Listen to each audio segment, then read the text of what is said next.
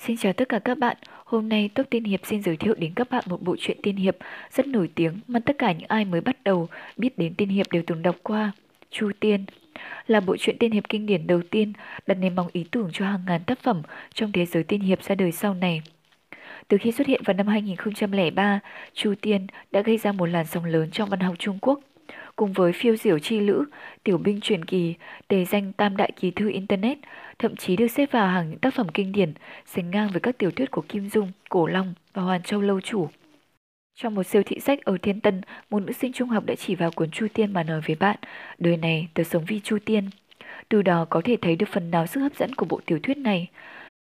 Trong tiểu thuyết giả tưởng Chu Tiên, Tiêu Đình đã sử dụng bút pháp tiểu thuyết võ hiệp truyền thống để dẫn dắt câu chuyện, đưa nội dung chính là tình cảm lồng vào trong thế giới quỷ ma. Giữa máu đỏ và chiến tranh, tình yêu trong sáng tươi đẹp mỗi lần xuất hiện đều đem theo vầng hào quang, rọi sáng cả bầu trời.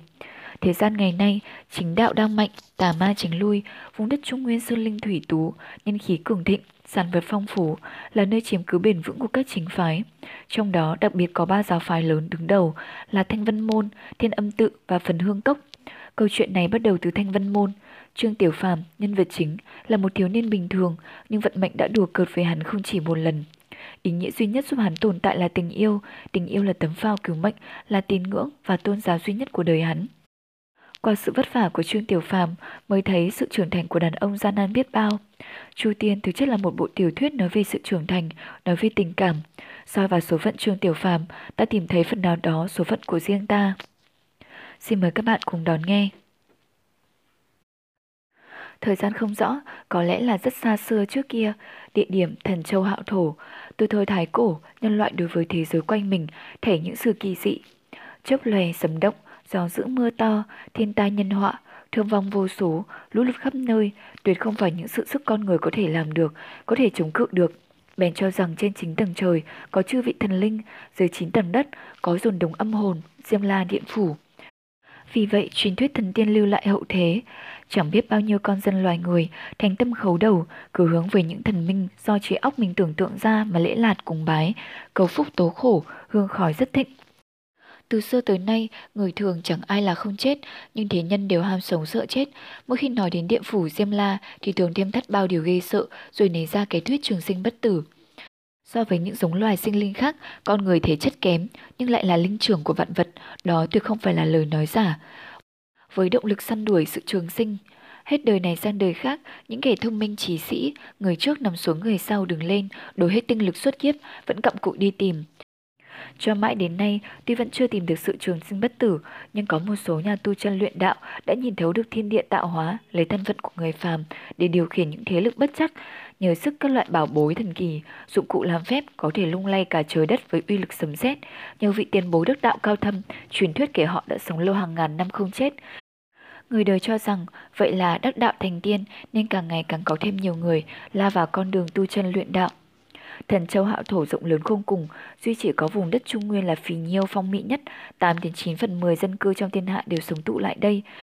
Những vùng hoang địa ở Đông Nam Tây Bắc, núi treo leo, sông hung dữ, nhiều mãnh thú ác điều, nhiều hư chướng độc vật, cũng nhiều loài man di mọi dự, ăn lông ở lỗ, hiếm thấy dấu vết con người. Tương truyền trong nhân gian từ xưa, có những di trùng hồng hoang rót lại trên thế, nấp trong thâm sơn mật cốc, thọ đến vạn năm, nhưng chưa có ai nhìn thấy. Cho đến ngày nay, những người tu chân luyện đạo trong nhân gian phần lớn đều như quá rước qua sông, nhiều không đếm xuể. Thần châu hạo thổ rộng lớn, kỳ nhân dị sĩ đông đúc, cách thức tu chân luyện đạo cũng vô số, chẳng hề giống nhau, chưa tìm ra cách nào để trường sinh. Nhân gian đã hình thành môn phái, có chính có tà, từ đó nổi lên những quan điểm riêng, rồi đấu đá lẫn nhau đến nỗi tranh phạt giết chóc diễn ra vô số kể. Khi sự trường sinh bất tử xem ra xa xôi quá không nắm bắt nổi thì những sức mạnh có được nhờ tu luyện dần trở thành mục tiêu của rất nhiều người. Thế gian ngày nay, chính đạo đang thịnh, tà ma chính lui, vùng đất Trung Nguyên Sơn Linh Thủy Tú, nhưng khí cường thịnh, sản vật phong phú là nơi chiếm cứ bền vững của các chính phái, trong đó đặc biệt có ba phái lớn đứng đầu là Thanh Vân Môn, Thiên Âm Tự và Phần Hương Cốc. Câu chuyện này bắt đầu từ Thanh Vân Môn. Chu Tiên, chương 1 Thanh Vân, dãy núi Thanh Vân nguy nga sừng sững, hùng cứ Trung Nguyên, phía bắc núi có một dòng sông lớn tên gọi là Hồng Xuyên, phía nam là trấn quan trọng Hà Dương Thành, chạy lấy chỗ hiểm yếu của thiên hạ, vị trí địa lý hết sức trọng yếu. Núi Thanh Vân kéo dài liên tục trăm dặm, nhấp nhô trùng điệp, có bảy ngọn cao nhất, vân ngập trong mây. Ngày thường chỉ thấy mây trắng vươn quanh sườn núi, không nhìn thấy được đỉnh ngọn. Núi Thanh Vân có rừng rậm rạp, có thác đổ, vách núi kỳ dị, chim quý thú lạ rất nhiều, cảnh quan âm u hiểm trở, nổi tiếng trong thiên hạ, nhưng còn nổi tiếng hơn lại là một môn phái tu chân trên núi này, Thanh Vân Môn. Thanh Vân Môn có lịch sử rất lâu đời, từ khi sáng lập đến giờ đã 2.000 năm có lẽ, đứng đầu trong hai phái chính hiện nay. Nghe nói tổ xưng khai phái vốn là một thầy tướng trong giang hồ, nửa đời thất vọng, buồn bực bất đắc chí. Năm 49 tuổi ngao du khắp nơi, trên đường đi qua núi Thanh Vân, vừa nhìn đã nhận ra nơi này có vẻ đẹp thiêng liêng kỳ tú, tụ được linh khí của trời đất, là một nơi tốt đẹp và bậc nhất lập tức đăng sơn, ăn gió nằm xương, tu chân luyện đạo, chưa được bao lâu lại tìm được một quyển sách cổ không tựa đề trong một hang sâu bí mật, trên đó ghi chép những thuật pháp môn kỳ ảo, thâm thúy cao xa mà lại hiệu dụng vô cùng, uy lực cực lớn. Thầy tướng nọ được mối kỳ ngộ này dốc lòng tu tập, thoát 20 năm có chút tự thành bén xuất núi, trải qua mấy trận mưa gió giang hồ, tuy không thể độc bá thiên hạ nhưng cũng có thể trở thành người hùng một phương, bên ở trên núi Thanh Vân, khai tông lập phái, đặt tên Thanh Vân. Vì nội dung trong quyển sách không có tựa đề kia rất gần với đạo gia nên ông ta bèn phục đạo trang, tự xưng là Thanh Vân Tử, đệ tử đời sau tôn xưng là Thanh Vân chân Nhân. Thanh Vân Tử thọ 167 tuổi, sinh thời thu nạp 10 đệ tử, lúc lâm trung có dặn rằng ta nửa đời đã học đến tận cùng về tướng thuật, tinh yếu nhất chính là tướng phong thủy. Núi Thanh Vân này là linh địa hiếm có trong nhân gian, phải Thanh Vân ta giữ ngọn núi này, về sau nhất định sẽ hưng thịnh, các người quyết không thể bỏ được, nhớ lấy, nhớ lấy. Lúc ấy mười đệ tử đều gật đầu, tin tưởng chắc chắn rồi, Thanh Vân Tử mới nhắm mắt tắt nghỉ. Không ngờ trong vòng 100 năm sau đó, chẳng biết là có phải ý trời gẹo người, hoặc căn bản là Thanh Vân Tử tướng thuật không tinh.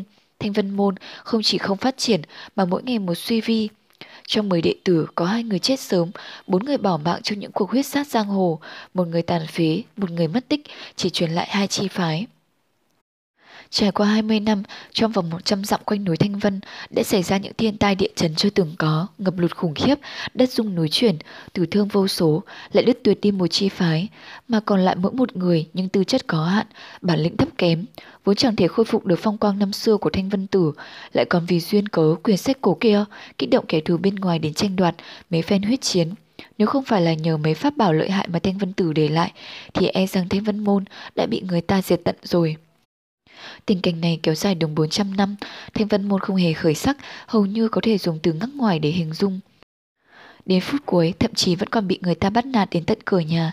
Trong bảy ngọn núi cao của Thanh Vân, ngoài ngọn chính, Thống Thiên Phong, sáu ngọn còn lại đều bị ngoại địch chiếm hết. Trong đám ngoại địch còn có cường đạo hãn phỉ, lấy làm cứ điểm, cướp bóc bốn phương, hoành hành ngang ngược. Những người không rõ nội tình phần lớn đều hiểu nhầm, cho rằng Thanh Vân Môn đã xa suốt mất rồi. Mặc dù đệ tử Thanh Vân giải thích rất nhiều, rằng cũng có lòng giết địch, hiểm nỗi, lực bất tòng tâm, thật đáng thương. Đến nay nghĩ lại, lúc ấy quả thực là quãng thời gian cay đắng nhất của cả phái Thanh Vân. Mãi cho đến thời điểm 1.300 năm trước, tình hình mới có thay đổi. Có lẽ là tướng thuật của Thanh Vân Tử rốt cục cũng hiển linh, hoặc là trời già mệt rồi, không muốn chiêu cợt Thanh Vân Môn nữa. Đến lúc ấy, trong đám truyền nhân đời thứ 11 của Thanh Vân Môn, lại xuất hiện một nhân vật tuyệt luân, kinh thế, hãi tục đứng lên dẫn dắt, Thanh Diệp Đạo Nhân Thanh Diệp tục ra họ Diệp, vốn là một thư sinh nghèo khổ, thiên tư đĩnh ngộ hơn người, nhưng ứng thí rất nhiều lần mà không trúng. Sau này cơ duyên xảo hợp, được vô phương tử, trưởng môn đời thứ 10 của Thanh Vân Môn thu làm đệ tử, lúc ấy tuổi mới 22. Sau khi Thanh Diệp nhập môn, chỉ qua một năm đã lĩnh hội quán thông hết thảy, những kiếm thuật pháp đạo do vô phương tử truyền cho, được chiếm hàng đầu trong đám đệ tử. Lại qua một năm, đến vô phương tử cũng chỉ có thể dựa vào sự tu hành tâm hậu mới cố gắng đánh được ngang tay với y. Vô Phương Tử vừa ngạc nhiên vừa vui mừng, quyết định lấy quyển sách cổ mà tổ sư truyền lại đem cho Thanh Diệp, tự tham tường, tu tập. Thanh Diệp bè bế quan ở huyện Nguyện Đông, đằng sau ngọn thông thiên phong, lần bế quan này kéo dài 13 năm. Nghe nói lúc y phá cửa thoát ra là vào một đêm trăng tròn, đêm ấy trăng lạnh treo cao, cả ngọn thông thiên phong núi Thanh Vân sáng rực như ban ngày. Thốt nhiên cuồng phong ập tới, đằng sau núi lại có tiếng hú ngân dài, vang động đến trăm dặm, ai nghe thấy không khỏi biến sắc.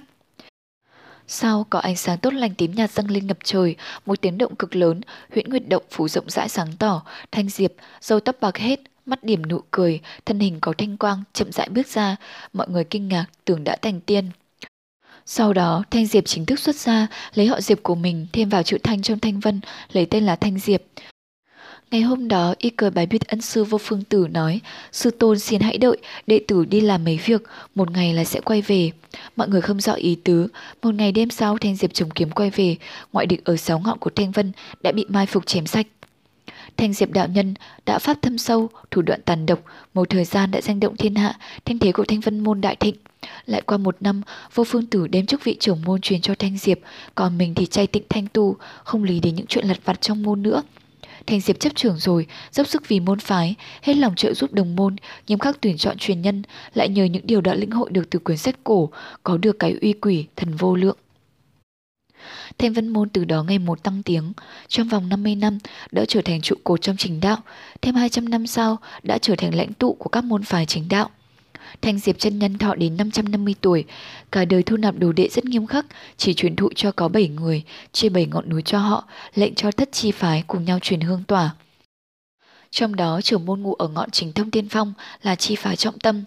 Cho đến nay, đệ tử của Thanh Văn Môn đã gần 1.000 người, cao thủ như mây, thanh uy hiển hách, cùng với thiên âm tự, phần hương cốc, tề danh tam đại môn phái. Trưởng môn đạo huyền chân nhân, tham công tạo hóa, siêu phàm nhập thánh là một nhân vật tuyệt thế bậc nhất đương thời. Dưới chân núi Thanh Vân, ở phía tây bắc cách thành Hà Dương, chừng 50 dặm, có một thôn nhỏ tên là Thảo Miếu. Thôn này có hơn 40 hộ dân, tính tiền thuần phát, dân cư phần lớn sinh sống bằng cách lên núi đánh củi bán cho Thanh Vân Môn đổi lấy ngân lượng. Ngày thường, thôn dân thường thấy đệ tử Thanh Vân Môn đi tới đi lui, phần nhiều thần kỳ, đối với Thanh Vân Môn rất là sùng bái, coi như tiên gia đắc đạo. Mà Thanh Vân Môn từ xưa đến nay thường chiều cố dân chúng quanh vùng, với thôn dân ở đây cư xử cũng không tệ. Hôm ấy trời âm u, mây đen chịu thấp khiến người ta có cảm giác nặng nề, nghẹt thở.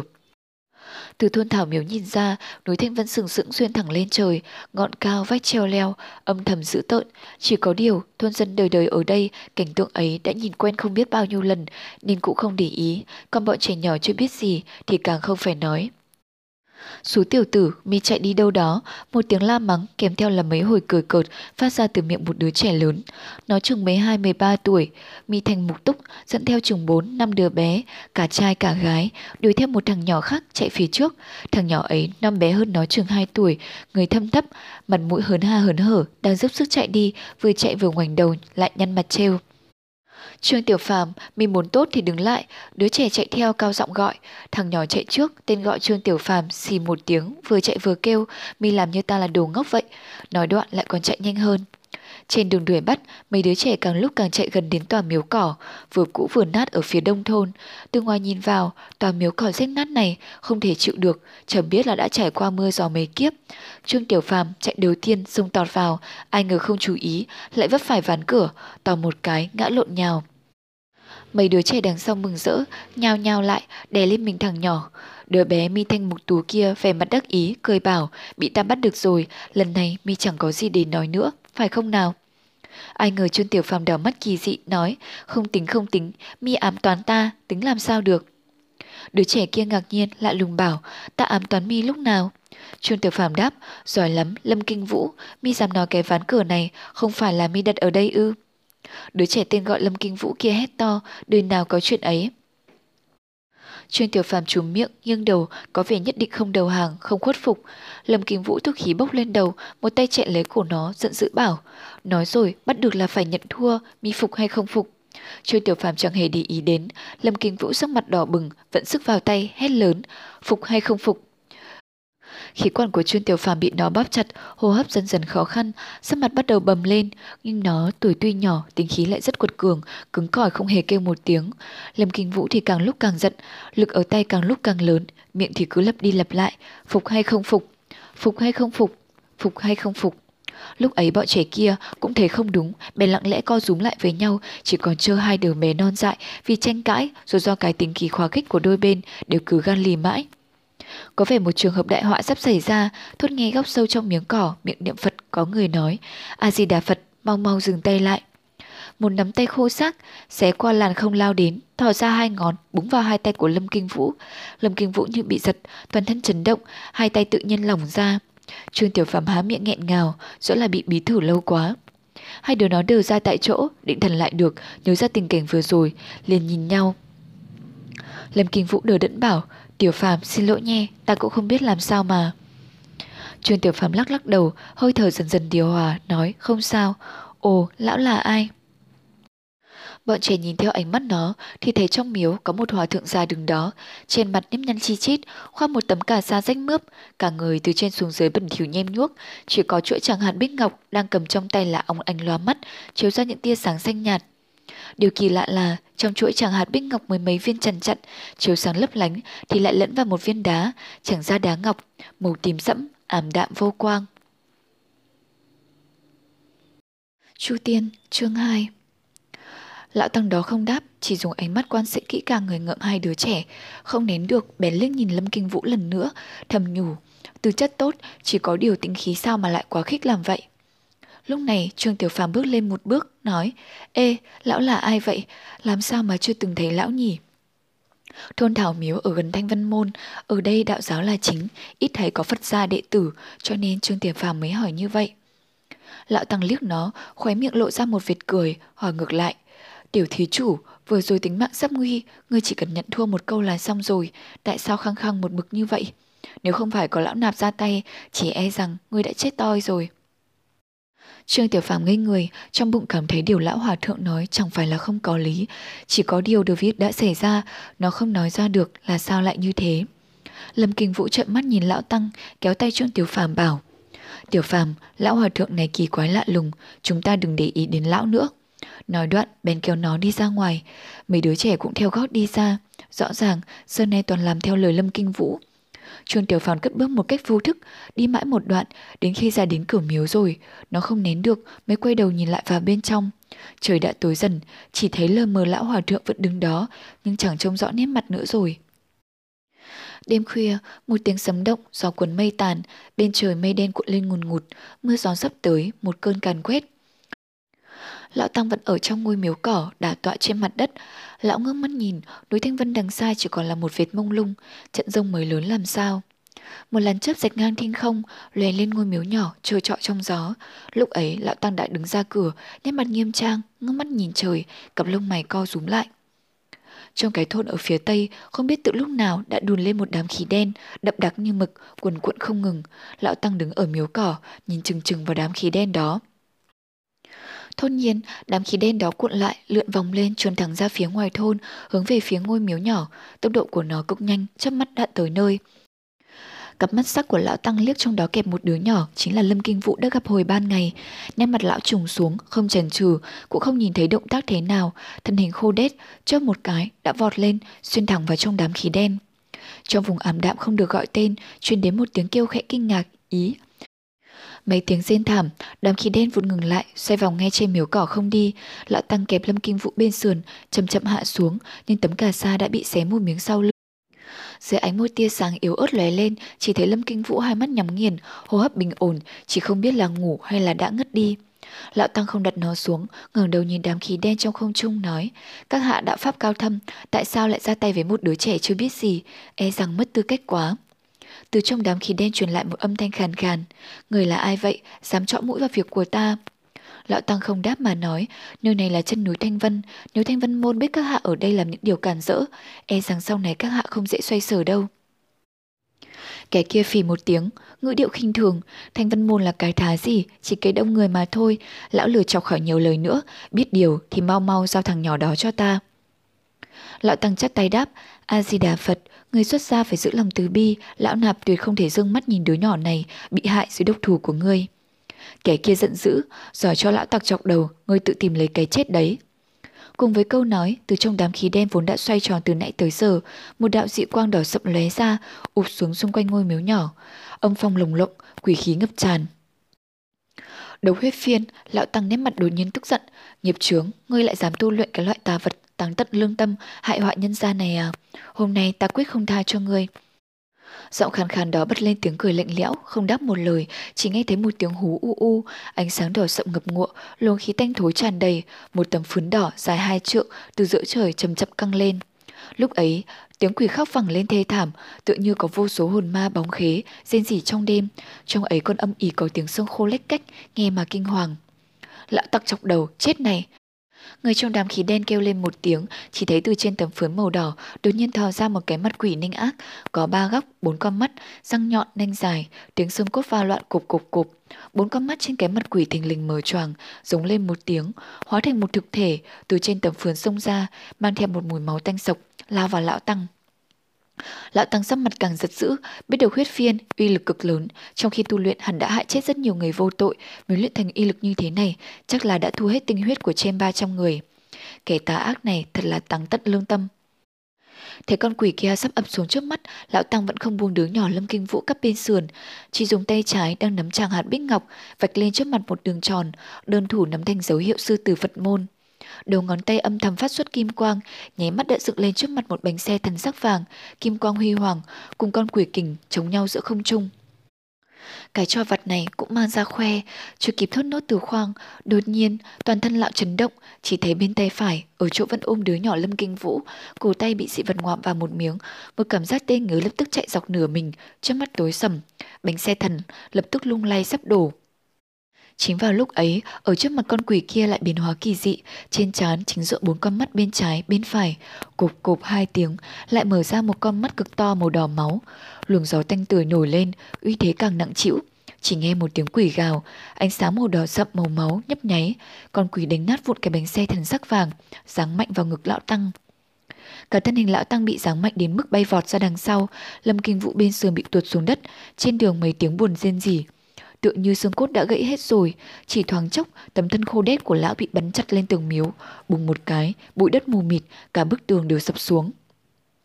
Ha ha ha ha, người trong đám khí đen cười lên một tràng cuồng loạn, đắc ý vô cùng.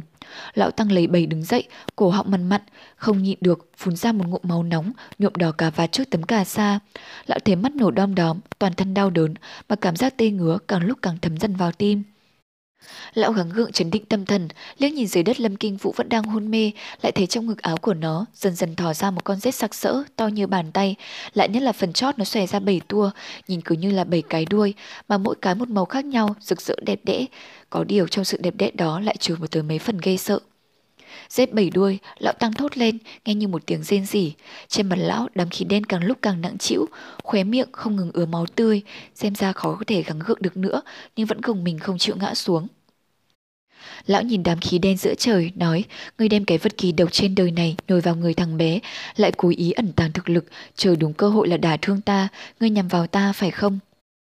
Người trong đám khí đen cười lạnh ha ha, nói, không sai, ta chính là nhằm vào con lừa chọc phủ trí ngươi, nếu không làm như vậy, thật không dễ đối phó với một thân tu hành cửa Phật thiên âm tự của ngươi.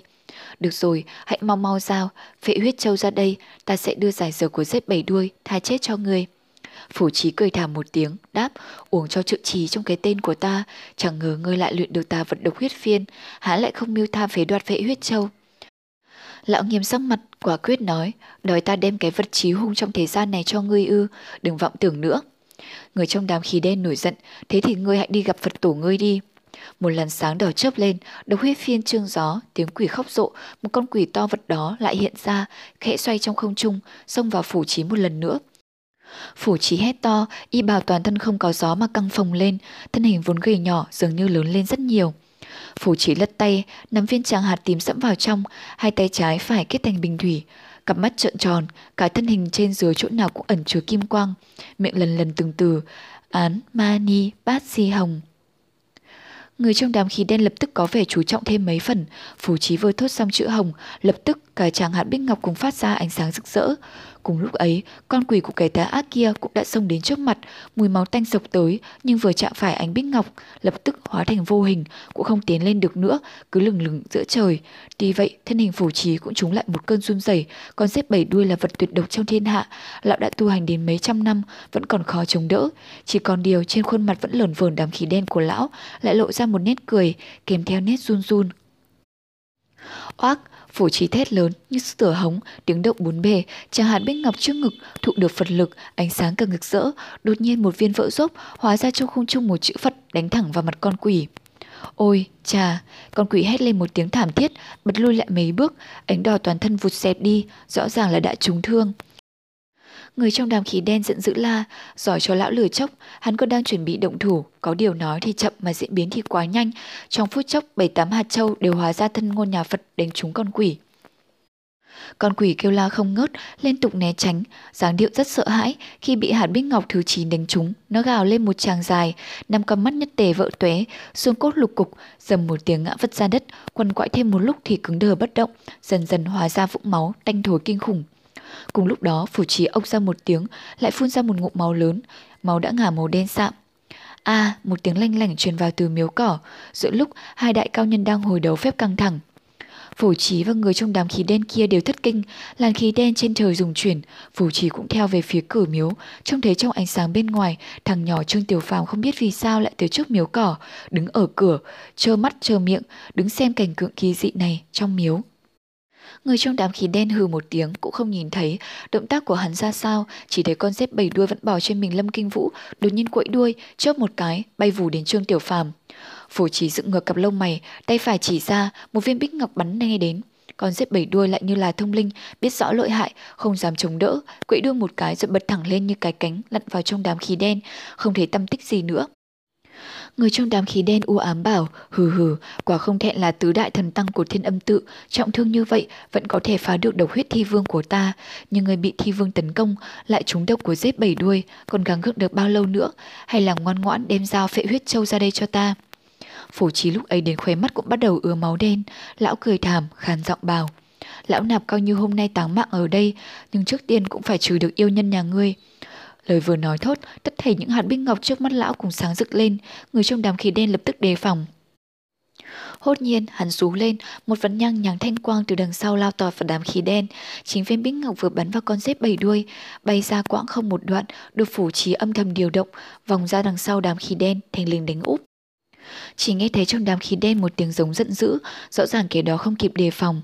ầm ầm mấy tiếng, bình bình bình bình, ánh xanh chớp chớp, đám khí đen toán loạn, cuối cùng tan loãng ra bốn phía, mất tâm mất dạng. Từ giữa trời tà tà một dáng người cao gầy, toàn thân từ trên xuống dưới bó chặt trong tấm ác bào, nhìn không rõ dung mạo tuổi tác, chỉ có hai con mắt, hung quang lồ lộ, đằng sau hắn quấn một thanh trường kiếm. Phủ trí thấp giọng hỏi, các hạ đạo hạnh như vậy, sao lại không dám gặp người? Hắc y nhân chớp cầm mắt lồ lộ hung quang, giữ tợn bảo. Lừa chốc, hôm nay bắt người chết không có đất chôn Nói đoạn, hắn lật tay, rút soạt thanh trường kiếm sau lưng, chỉ thấy thanh kiếm trong như thu thủy, sáng mà không lóa mắt, kèm theo một làn ánh sáng xanh nhàn nhạt, nhạt. Hảo kiếm, phủ trí không kiềm được thốt lên, hắc y nhân hừ khẽ, tay nắm kiếm quyết, chân đạp thất tinh, bước liên tục bảy bước, trường kiếm trước nghĩa lên trời, trong miệng lầm dầm niệm, cửu thiên huyền sát, hòa vi thần lôi, hoàng hoàng thiên uy, dị kiếm dẫn chi. Chỉ trong khoảnh khắc, mây đen trên trời phút chậm bỗng cuộn lên không ngừng, tiếng sấm ùng ùng, xìa mây đen chớp lóe lia lịa, giữa đất trời một luồng sát khí cuồng phong rộ lên. Thần kiếm ngự, lôi chân quyết, sắc mặt phủ trí giữa lúc ấy trắng bệch như vôi, kèm theo một mối kinh ngạc, một tia tuyệt vọng và một chút cuồng nhiệt không hiểu được. Lão bỗng nhiên hét to, ngươi chính là môn hạ thanh văn môn.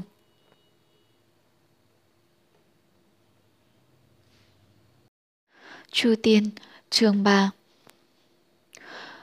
Hồng nguyện, đối với Trương Tiểu Phàm, mây trên trời, bất kể là mây trắng mây đen, chưa từng có đám mây nào xả xuống mặt đất như đám mây đen tối này, chưa từng có tiếng sấm nào chấn động màng nhĩ như thế, chưa từng có ánh chớp nào trói mắt như thế, hầu như khiến nó khó nhìn thẳng lên.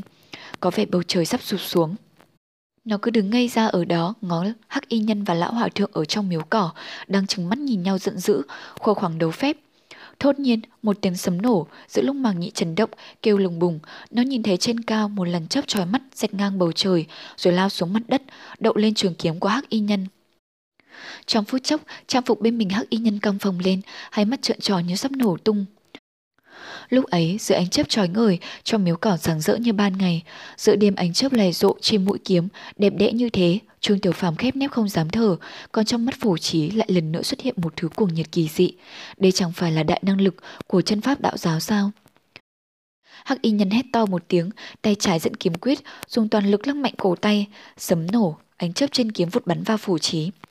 Trên đường, cây cỏ, sỏi đá, bốc bay tung hết cả, chỉ để lại trên mặt đất một vệt cháy sâu hắm. Phổ trì lui liền ba bước, thua ấn, song trường chấp lại, mặt lộ vẻ trang nghiêm, toàn thân âm ỉ phát tán kim quang, khẽ niệm, Đức Phật từ bi. Bắp một tiếng, bảy hạt bích ngọc còn lại trước mình lão đều vỡ vụn, hóa thành một chữ Phật cực lớn, ở cách trước mặt ba thước, kim quang chói lòa, không thể nhìn thẳng vào. Một khắc sau, ánh chớp và chữ Phật đó va vào nhau. Trương Tiểu Phàm đột nhiên cảm thấy nội tạng trào sôi hết thảy, hình như huyết dịch toàn thân lúc ấy đều chạy ngược, chân tay nó bùn rùn, không thở được nữa, rồi thoáng chốc cảm thấy gió tắt, sấm ngưng, cả thiếu gian để yên tĩnh lại. Sau đó nó bất giác bị hất bay về đằng sau, thậm chí còn không kịp cảm thấy sợ hãi, chỉ thấy ánh trắng ánh vàng, rực rỡ vô cùng, rực rỡ hơn cả thái dương. Toàn bộ ngôi miếu cỏ tan tác rời rã, dưới đấu phép của hai người bay tán ra bốn phương tám hướng, tung bắn cả lên trời. Trái tim nó rộng hoang hoác, chỉ cảm thấy tiếng gió dữ dội không ngừng vùn vụt qua tai. Nó cảm thấy sợ hãi, bất giác muốn oằn mình lại, nhưng hữu tâm vô lực, đành để mặc thân hình mình phiêu phất bay đi một nơi chưa từng biết. Trong đầu nó chỉ dấy lên một ý nghĩ, mình sắp chết rồi ư. Nỗi sợ hãi khủng khiếp thình lình chụp lấy đầu óc nó, toàn thân đẫm mồ hôi lạnh, nó run lên khe khẽ, cái chết đến ngay trước mắt, đối phó sao đây? Nó ngất đi, bất tỉnh nhân sự. Phủ trí chậm chậm tiến lại, bước chân khập khiễng, cắp trương tiểu phàm và lâm kinh vũ vào be sườn, đi đến một chỗ đất có phân sạch sẽ, rồi nhẹ nhàng đặt hai đứa trẻ xuống. Trần lão cảm thấy toàn thân đau nhức, ngõ hầu như muốn vỡ ra, không thể trị trễ thêm được nữa, lão liền té phịch xuống đất. Lão cú nhìn, qua lớp tăng y chế khét, lờ mới trông thấy một luồng khắc khí, dần dần vây kín lấy ngực, chỉ còn lại một phần nhỏ, quanh chỗ cuối sông mỏ ác là chưa bị xâm chiếm. Lão cười khẩu, thò tay giò dẫm trong bọc. Tay lão run ghê quá, mãi một lúc mới chậm rãi rút ra được một viên dược hoàn màu đỏ, chỉ nhỏ bằng đầu ngón tay, trông bình thường chẳng có gì lạ lùng. Phổ trí thở dài, thầm thí than, chẳng ngờ quý y nói đúng, ta rốt cục vẫn phải dùng tới viên tam nhật tất tử hoàn này của hắn. Lão giao dự một lát, cuối cùng khẽ gật đầu, đem dược hoàn nốt đi. Xong rồi, lão ngẩng đầu, nhìn về phía dặng núi xa, trời cuối cùng cũng phiêu phất mưa. Núi Thanh Vân đứng sừng sững trong gió bão, mông lung thần bí. Pháp thuật đạo gia thật là huyền bí, có thể sai khiến được cả thiên thần, đem ẩn chứng với Phật gia của ta, bù đắp cho nhau, tất tham phá được sự trường sinh bất tử. Đáng tiếc đạo huyền chân nhân tu hành lâu hơn ta, nhưng rốt cục cũng như ba vị sư huynh đệ kia của ta, không từ bỏ được quan niệm bè phái, không giữ bỏ được thân phận và địa vị. Ôi! Phủ trí thở dài, thu hồi mục quang, ánh mắt dừng lại trên mình hai đứa trẻ. Khi ấy, mưa mỗi lúc một to, dầm ướt mặt lão. Ngôi miếu cỏ đã dã rời tan tác cho trận đấu phép vừa rồi, gần đấy lại chẳng có chỗ nào khả dĩ tránh được gió mưa. Trong lòng lão bất chợt hồi hộp, thấy bất giác lo cho hai đứa trẻ. Vừa rồi lão vận chân nguyên cao độ, dùng kỳ công đại phạm bát nhã, mượn sức Phật môn trí bảo là phỉ thúy nhiệm châu, sinh ra một đại lực hàng ma, mới chống lại được thần kiếm ngự lôi chân quyết uy lực vô song của kẻ tá ác kia, rồi phản công lại khiến hắn bị thương, khiến hắn phải kinh hãi mà tháo chạy. Nhưng thân thể lão trọng thương lại bị công kích bởi kỳ thuật của đạo gia, đã như ngọn đèn dầu sắp cạn, đến một tia hy vọng cuối cùng cũng tuyệt rồi. Xem ra lão chẳng qua là nhờ vào kỳ dược tam nhật tất tử hoàn của quỷ y để kéo dài chút hơi tàn, kéo dài sinh mệnh thêm ba ngày nữa mà thôi. Tên yêu nhân bị thương tuy nặng nhưng chưa chạm vào căn nguyên. Sau khi ta đi, hắn tất sẽ lộn lại giết người diệt khẩu. Đến lúc ấy không chỉ hai đứa trẻ này mà e rằng tính mệnh của mọi nhà trong thôn cũng đều lâm nguy. Thế này, thế này thì phải làm sao mới được. Phổ trí ruột rối như tơ vò, chân tu đạo hạnh của lão rất cao, nhưng một là biết mình sắp chết, tâm thần cũng hoảng hốt vài phần. Hai là lo lắng cho sinh mạng của bách tính vô tội.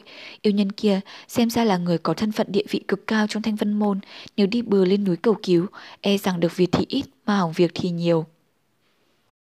Nhưng điều khiến lão di hận nhất vẫn là có một việc, chính là điều lão bình sinh đại nguyện lại không thể hoàn thành được. Thân là tứ đại thần tăng của thiên âm tự, lão đã được thiên hạ mến phục, tôn vinh đến cực điểm. Nhưng đối với lão mà nói, quan trọng nhất là khám phá được bí ẩn về sự sống và cái chết, tìm được sự trường sinh bất tử. Chỉ có điều 50 năm trước, lão đã nhận ra rằng cho dù mình có cần cù tu luyện Phật môn đạo Pháp thế nào, cũng chỉ có thể tăng cường được công lực mà không thể phá giải bí ẩn của sự trường sinh. Lão đau đầu vắt óc, mấy chục năm sau, quả thực nghĩ ra được một biện pháp chưa từng có. Thiên hạ ngày nay, Phật đạo ma, tam giáo đều đang cực thịnh, trình độ phép thuật rất cao thâm. Ma giáo vốn mang tiếng xấu, tà thuật tàn nhẫn hết sức, chẳng ai muốn rơi vào. Còn kỳ thuật của đạo gia thì tinh thâm thần diệu, cùng với Phật môn, mỗi bên đều chiếm ưu thế riêng. Nếu có thể liên thủ nghiên tập, tất có thể tháo gỡ được tình thế này. Nhưng lão, Nga Văn Lân chẳng thể ngờ ba vị sư huynh từ trước tới giờ luôn phóng khoáng, cởi mở, lại dị khẩu đồng thanh phản đối lão, cho là viền vông hão huyền, hết lời khuyên bảo mãi không thôi. Trong lòng lão không cam chịu, khăng khăng mấy lượt ít kiến các danh môn đạo gia, chỉ riêng núi Thanh Vân cũng đã lên không biết bao nhiêu lần, nhưng chẳng lần nào mà không bị trưởng giáo của Thanh Vân môn là đạo huyền chân nhân khéo léo chối từ. Nghĩ đến đây, lão cười khổ một tiếng, điểm chút tự trào, nghĩ bụng. Chỉ còn sống được ba ngày lại nghĩ ngợi cái chuyện gì trường sinh bất tử, chẳng phải là tự làm khổ mình lắm sao? Có điều, lão tuy mặc lòng, nhưng nhìn thấy hai đứa trẻ vẫn nằm lăn dưới đất lại không nỡ dứt, nhất thời không nghĩ ra cách nào vẹn toàn, cứ nghiêng trái ngó phải, thấy đằng xa có một cây tùng, khả dĩ che chở được phần mưa phần gió nào, có vẫn còn hơn không, lão bèn gắng lên tinh thần, ôm lấy hai đứa trẻ, gồng sức đi lại phía ấy. Khó khăn lắm mới đến được gốc cây, cẩn thận đặt hai đứa xuống xong, phù trí đã sức cùng lực tận, ngồi phệt ra đất, dựa lưng vào thân cây, thở hồng hộc. Thiên địa bất nhân, dĩ vạn vật vi sô cầu. Câu danh ngôn đạo ra trầm trận buộc khỏi miệng phổ trí, chứa chất mấy phần phất hận.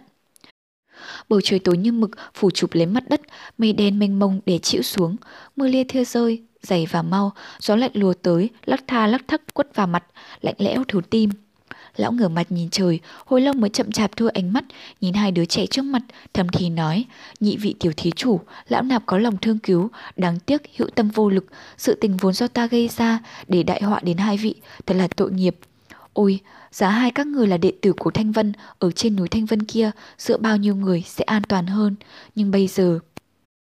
Đột nhiên, toàn thân phủ trí chấn động, miệng lầm rầm. Thanh vân đệ tử, thanh vân đệ tử. Tâm niệm lão chợt xoay chuyển, tựa hồ nắm bắt được, hay nghĩ ra được điều gì, rồi thoáng cái lại bẵng đi mất. Trong khoảnh khắc, mồ hôi lạnh toát ra. Phút sau, trong mắt lão, không hiểu tại sao, lại thêm lần nữa ánh lên một thứ cuồng nhiệt kỳ dị. Lão ngừng mặt cười lớn, trong tiếng cười ẩn chứa một chút điên cuồng. Diệu quá, diệu quá. Mệnh ta tuy còn không lâu dài nữa, nhưng nếu truyền thụ Phật gia thần công cho một người, rồi để hắn đầu nhập làm môn hạ thanh vân môn, tu tập đạo gia thuật pháp, chẳng phải là nhất cử lưỡng tiện sao? Như vậy, vừa có thể cứu được hai đứa nó, lại có thể giúp ta hoàn thành tâm nguyện. Phật đạo hai nhà vốn xa cách từ xưa, đến lúc già chết cũng không hề lai vãng tới nhau. Thanh Vân Môn tuyệt không ngờ được một thiếu niên ít tuổi, từ nhỏ, sống ở dưới chân núi Thanh Vân, lại có thể mang trong mình Phật môn đại pháp. Chỉ cần có người kiêm được cái học của hai nhà, tất sẽ phá giải được mê cục của sự trường sinh bất tử suốt hai vạn năm nay. Ha ha, nếu như vậy, ta chết còn có gì đáng tiếc. Lão tâm niệm đã quyết, trong người phấn khởi vô cùng, hai gò má đỏ ửng, mắt lóe tia máu, bất giác nhìn Lâm Kinh Vũ rồi thò tay ra. Nhưng tay thò ra đến nửa trường thì dừng lại, trong lòng đắn đo, chuyện này quan hệ rất lớn, ngày nay các môn phái có chính kiến rất nặng nề, cực kỳ chú ý việc học lén. Chẳng may, người phát giác sự tình bại lộ chắc chắn là chết. Thằng nhỏ Lâm Kinh Vũ này tư chất rất tốt, nếu để Thanh Vân môn thu nạp làm môn hạ, nhất định sẽ được sư trưởng chú ý. Nó tuổi còn nhỏ, e là sẽ không giữ được cái bí mật tày trời này. Nghĩ đến đây, trong lòng lão chợt nhớ ra điều gì, ánh mắt chuyển sang người Trương Tiểu Phàm, nhớ lại cái tính quật cường của nó lúc ban ngày, chết tới nơi mà không chịu cúi đầu, lão gật gật nói, tư chất kém một chút cũng không sao, sau này phải trông vào phúc phận của ngươi thôi. Nói đoạn, không chậm trễ nữa, thò tay vỗ mấy cái lên người Trương Tiểu Phàm, dùng chút sức tàn cứu tỉnh nó. Trương Tiểu Phàm mãi sau mới tỉnh, trước mắt mơ mơ hồ hồ, trong tai vẫn còn đập lùng bùng. Một lát sau mới trở lại bình thường, nhìn rõ mọi vật trước mắt nó, rồi bỗng giật bắn mình, há hốc miệng không khép lại được. Ngồi trước mặt nó là một lão hòa thượng nọ, thương tích cùng mình, lườn trái dường như bị cái gì đó thiêu đốt, khô cháy rất khó coi, trên mặt sắc đen rùng rùng, cả gương mặt nhuộm tử khí. Nhưng không biết tại sao, lão trông có vẻ rất phần chấn dạng dỡ. Nó cũng nhìn thấy bạn Lâm Kinh Vũ nằm một bên, hôn mê bất tỉnh, Lão, lão làm gì đó? Trương Tiểu Phàm đều đẫn một lúc lâu mới ngập ngừng hỏi. Phủ trí không đáp, ngắm nghĩa kỹ càng rồi hỏi lại, tiểu thí chủ, mưa to gió lớn thế, đứa bé như ngươi sao lại một mình đến nơi hẻo lánh này?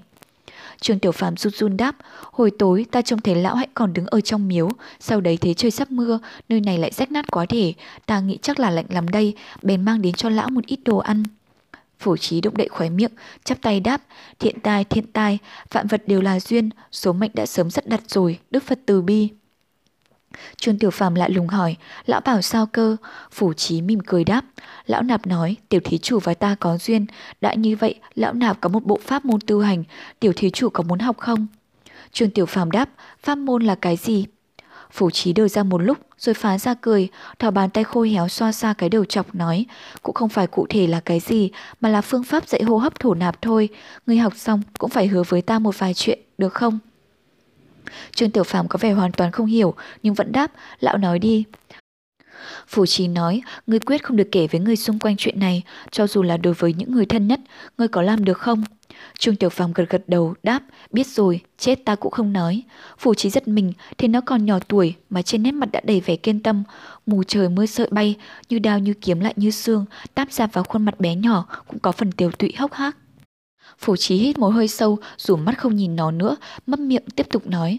Ngoài ra, mỗi ngày ngươi nhất định phải tu tập pháp môn này một lần, nhưng không được luyện ở trước mặt người khác, chỉ có thể tiến hành vào lúc đêm khuya người vắng.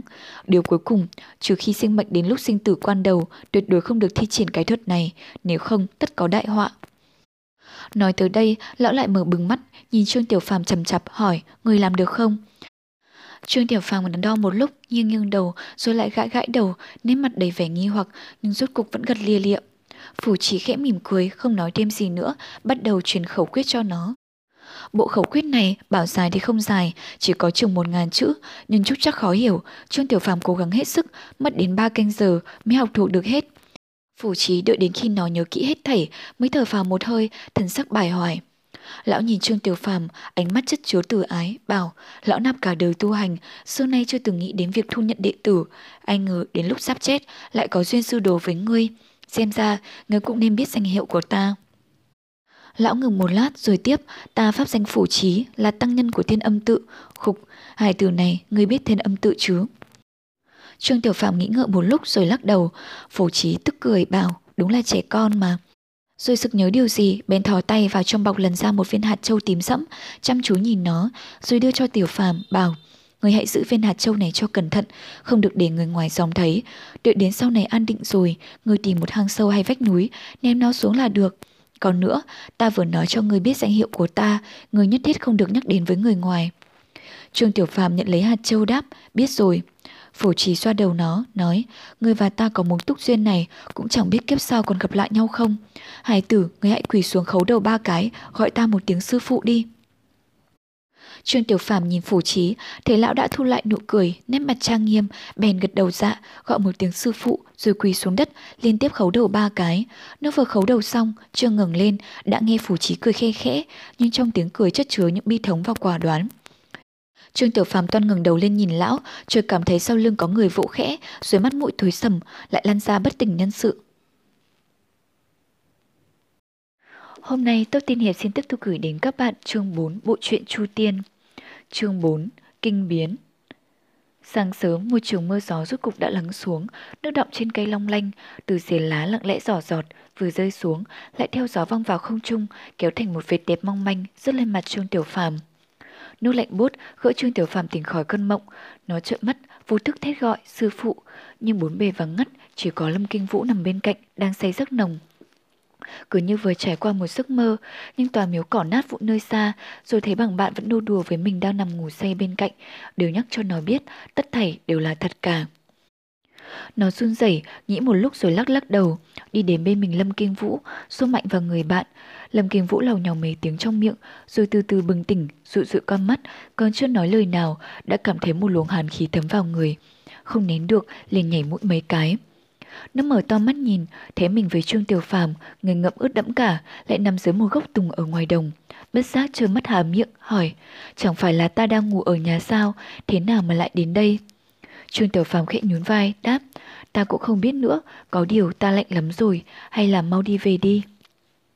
Trong ấp Lâm kinh vũ có vô khổ nghi vấn, nhưng thân mình lạnh giá, bên gật đầu, bảo dậy cùng Trương Tiểu Phàm đi về trong thôn. Chưa đến trước thôn, hai đứa bọn nó đã phát hiện ra có gì đấy không bình thường. Hàng ngày vào giờ này, thôn dân đều đã dậy rồi, nhưng hôm nay lặng lẽ quá thể, chẳng thấy một bóng người nào mà trong luồng gió ban mai thổi tới lại trộn lẫn mùi tanh của máu. Hai đứa liếc nhìn nhau, đều đọc thấy trong mắt nhau nỗi kinh nghi, liền cùng tăng tốc chạy vù về thôn. Không bao lâu, hai đứa đã đến trước cửa thôn, nhìn theo con đường lớn chạy từ trong ra, thấy ở bãi đất giữa thôn, hơn 40 gia đình của Thảo Miếu, khoảng 200 người, già trẻ gái trai đều nằm trên đất trống. Thân thể cứng đờ, đã ra thay chết hết, máu chảy thành sông, rồi nhặng bay vo ve, mùi máu tanh sộc thẳng vào mặt. Lâm Kinh Vũ và Trương Tiểu Phàm hai đứa bỗng đâu gặp cảnh tượng kinh khủng này, trong lúc khiếp đảm, bật la to rồi ngất xỉu. Cũng không biết trải qua bao lâu, Trương Tiểu Phàm tự dưng bừng tỉnh lại, nó ngồi phát dậy, há hốc miệng thở hồn hển, hai tay khe khẽ run. Vừa rồi trong lúc ngất đi, đầu óc nó đầy ắp những mặt quỷ hung ác, máu tươi xương trắng, liên hồi gặp ác mộng. Nó định thần rồi, quay nhìn bốn phía, chỉ thấy đây là một xương phòng bình thường, có cửa sổ nhỏ có hai cánh, phòng sắp đặt đơn sơ sạch sẽ, chỉ có mấy cái bàn ghế bằng gỗ tùng, trên đặt ấm chén, một cái lò lớn, trên đặt bốn cái giường liên tiếp nhau, tròn lấy hẳn nửa căn phòng. Ngoài cái giường nó đang nằm, rồi bên cạnh chăn điện lộn xộn, như là vừa có người ngủ ở đó xong. Hai cái còn lại gấp rất ngay ngắn, cẩn thận. Bức tường đầu dãy giường có treo một tấm hoàng phúc, trên viết một chữ đạo rất lớn. Xem vẻ giống như là một phòng nghỉ bình thường trong một quán trọ, hoặc là phòng ngủ chung của mấy đệ tử đi tầm sư học nghệ. Trương Tiểu Phòng ngồi một lát, trong lòng bất giác nảy ra một ý nghĩ. Tất cả những chuyện đêm qua phải chăng đều là ác mộng cả. Biết đâu vừa rồi mình đã ngủ suốt tại đây, biết đâu đi ra khỏi căn phòng này sẽ gặp ngay mẫu thân cười rồi la mắng nó như mọi khi, cái thằng lười này. Nó chậm chạp tụt xuống giường, xỏ giày, đi từng bước ra phía cửa. Cửa đang khép hờ, qua khe, thoáng có gió lùa vào mắt rượi. Nó đi từng bước từng bước, hai tay bé nhỏ nắm càng lúc càng chặt, tim nó đập mạnh ghê gớm, chèn ép cả hơi thở. Rất nhanh, nó đi đến cửa, đặt tay lên cánh phên. Tấm cửa gỗ nặng như núi, chịu như sắt. Nó nghiến răng rô ta một tiếng, kéo mở cánh cửa phòng. Ánh sáng rực rỡ bên ngoài thoát cái ùa vào, làm nó phải híp mắt lại. Dương quang nồng nàn rơi trên thân mình khiến nó thấy dịu dàng ấm áp, nhưng trái tim nó một lát sau lại như rơi vào hồ băng. Phía ngoài cửa là một đình viện bé bé, có mấy thân tùng bách, mấy cụm cây cỏ, chen lẫn có mấy đóa hoa nhỏ tỏa hương trong lành, nở rộ hân hoan. Trước cửa là một hành lang dẫn thông ra ngoài viện, bước lên độ bốn thước có mấy bậc thềm nối lên đình viện và hành lang. Bên một góc thềm có một đứa bé đang ngồi cô quạnh, tay chống vào má, cứ lặng lặng ở đó, không động đậy. Lâm Kinh Vũ, Trương Tiểu Phàm há to miệng, trong lòng có trăm ngàn điều muốn hỏi, nhưng lời nói đến cửa miệng lại hóa ra câm lặng. Nó còn muốn hét lên, chỉ có điều trong lòng u buồn, hét không ra tiếng. Hai hàng nước mắt cứ thế lặng lẽ chảy xuống, hai đứa trẻ cứ thế im lìm không nói, lặng lặng nhìn nhau. Chẳng biết từ nơi nào ở đằng xa, có tiếng chim hót trong trẻo đưa tới, bầu trời xanh thẳm, mây trắng bồng bềnh. Trương Tiểu Phàm ngồi ở mé bậc thềm, đầu cúi thấp, nhìn con đường nhỏ lát đá trong đình viện. Trong đình viện, một bầu không khí tịch mịch. Cứ như thế cũng không biết đã qua bao lâu, Lâm Kinh Vũ chậm rãi bảo. Ta dậy sớm hơn mi, lúc ấy trong phòng còn có mấy người, ta đã hỏi bọn họ đây là thông thiên phong của núi Thanh Vân. Trương Tiểu Phàm thì thầm thốt, núi Thanh Vân. Lâm Kinh Vũ nói, nghe bọn họ bảo mấy đệ tử môn hạ Thanh Vân đi qua, nhìn vào trong thôn. Trong thôn. Nói tới đây, giọng nó bất giác nghẹn ngào, nó giơ tay lau mắt thật mạnh, thử hát ra lại nói tiếp. Sau đó bọn họ tìm thấy hai đứa bọn mình ở cuối thôn, bèn đem bọn mình lên núi. Trương Tiểu Phàm nhúc nhích khóe miệng nhưng không ngẩng đầu, hỏi. Sau này bọn mình biết phải làm sao, Kinh Vũ? Lâm Kinh Vũ lắc lắc đầu, buồn thảm đáp. Ta cũng không biết. Trương Tiểu Phàm toan nói nữa, chợt nghe từ sau hành lang, vọng tới một giọng nói lạ. a các ngươi đều tỉnh rồi à? Hai đứa cùng quay lại nhìn, thấy đứng đó là một đạo sĩ trẻ trung, vận bộ, đạo bào lam sắc, trông rất có khí khái anh hùng. Y giả bước đi lại, nói, vừa lúc mấy vị tôn sư cũng muốn gặp các ngươi, hỏi han các ngươi mấy việc. Các ngươi giờ theo ta lại đây. Trương Tiểu Phàm và Lâm Kinh Vũ nhìn nhau rồi đứng dậy. Lâm Kinh Vũ nói, vâng, xin đại ca dẫn đường. Đạo sĩ trẻ đó liếc nhìn Lâm Kinh Vũ, gật gật đầu đáp, các đệ theo ta lại đây. Theo đạo sĩ, hai đứa đi ra khỏi đình viện, trước mắt hiện ra một dãy hành lang uốn khúc hình vành khuyên rất to, tay vịn cứ cách hai trượng lại có một trụ màu đỏ, giữa mỗi cặp trụ đều có một cái cửa tò vò. Họ men theo hành lang uốn khúc đi tiến về phía trước, đi qua từng trụ và từng cửa tò vò, mới nhận ra trong mỗi cửa tò vò đều có một đình viện nhỏ y như chỗ bàn nãy. Xem ra đây là nơi ở của các đệ tử Thanh Vân Môn. Đừng nói gì khác, cứ nhìn quy mô này, số đình viện nhỏ chắc không dưới 100, có thể thấy đệ tử Thanh Vân Môn rất đông. Đi được một lúc mới trông thấy đoạn cuối của hành lang, đó là một bức tường trắng cao chất nhất, phía dưới trổ một cái cửa lớn, hai cánh gỗ đại thụ dày dặn, cao đến hai trượng, hầu như phải ngẩng đầu lên mới nhìn thấy hết, cũng không biết lúc đầu làm sao mà tìm thấy thứ gỗ to đến nhường này. Đạo sĩ trẻ tuổi, nhìn mà như không thấy gì hết, có vẻ hàng ngày ra ra vào vào, nhìn mãi thấy nhàm rồi, trên mặt không chút cảm xúc nào như hai đứa trẻ kia, tuyệt không động dung, đi qua cửa này. Trương Tiểu Phàm và Lâm Kinh Vũ vội vàng rào theo. Vừa mới đạp chân lên bậc cửa lớn này, hai đứa trẻ thoát cùng nín thở, không thể tin vào tất thảy những gì mình đang nhìn thấy. Đây dường như chính là tiên cảnh trong truyền thuyết. Một khoảng sân rộng lớn mênh mang, bề mặt lát toàn bằng đá hán bạch ngọc, tỏa sáng long lanh, trải ra trước mắt vụt khiến người ta cảm thấy mình sao mà nhỏ bé. Đằng xa, nhiều đám mây trắng, non mịn màng nhẹ nhõm, cứ bồng bềnh quanh bước chân.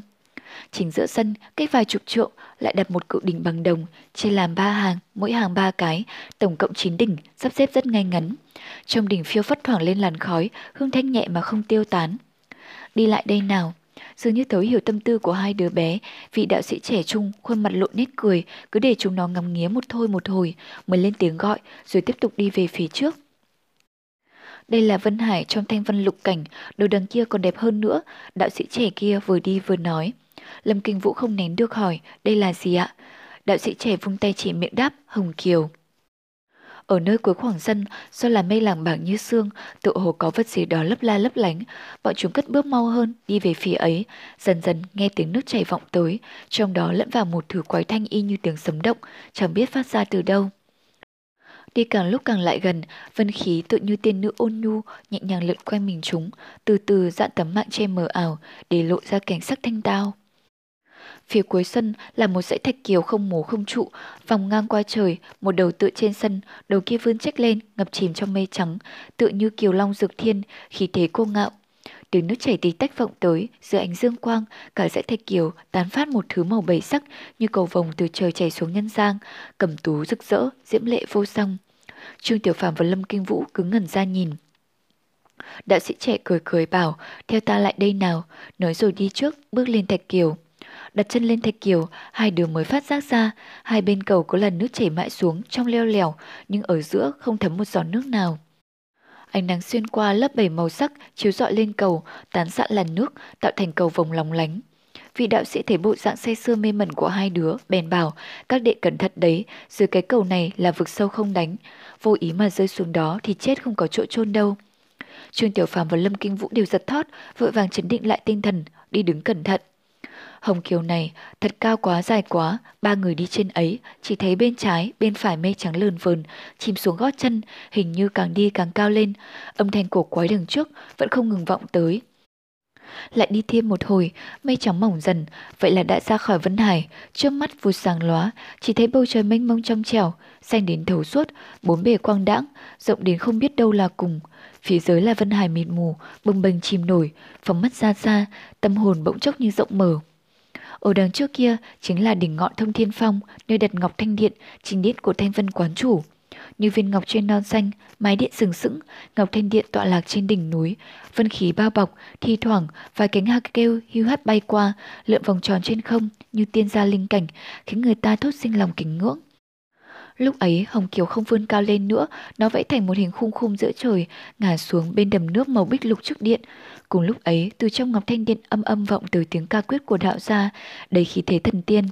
Thứ quái thanh kia cũng càng lúc càng lồng lộng. Ba người đi hết Hồng Kiều, đến bên đầm nước, một con đường đá rộng rãi dẫn từ đầm nước lên thẳng đại môn Ngọc Thanh Điện. Nước trong đầm, màu bích lục, thanh tĩnh như gương, bóng người bóng núi soi trong ấy có thể nhìn thấy rõ ràng. Họ bước lên con đường đá, toàn theo hướng đại môn bước tới, chợt nghe từ sâu dưới đầm một tiếng gầm giống vang như sấm nổ, chính là thứ quái thanh nghe thấy lúc trước. Phóng mắt nhìn lại, từ giữa đầm thình lình nổi lên một xoáy nước cực lớn. Giây lát sau, chỉ thấy sóng nước cuộn trào, rồi một thân ảnh khổng lồ thoát ra. Hoa nước bắn lên đầy trời, vỗ hết cả vào mặt. Vị đạo sĩ trẻ trung kia dường như sớm đã có phòng bị, tay trái khẽ vẫy, thân hình chớp lên không, tránh vút về đằng sau trường hơn hai trượng, rồi dừng lại lơ lửng giữa trời. Hai đứa trẻ nhỏ chẳng biết nên tháo chạy đi đằng nào, liền bị té nước ướt sũng như con gà rơi vào nồi canh.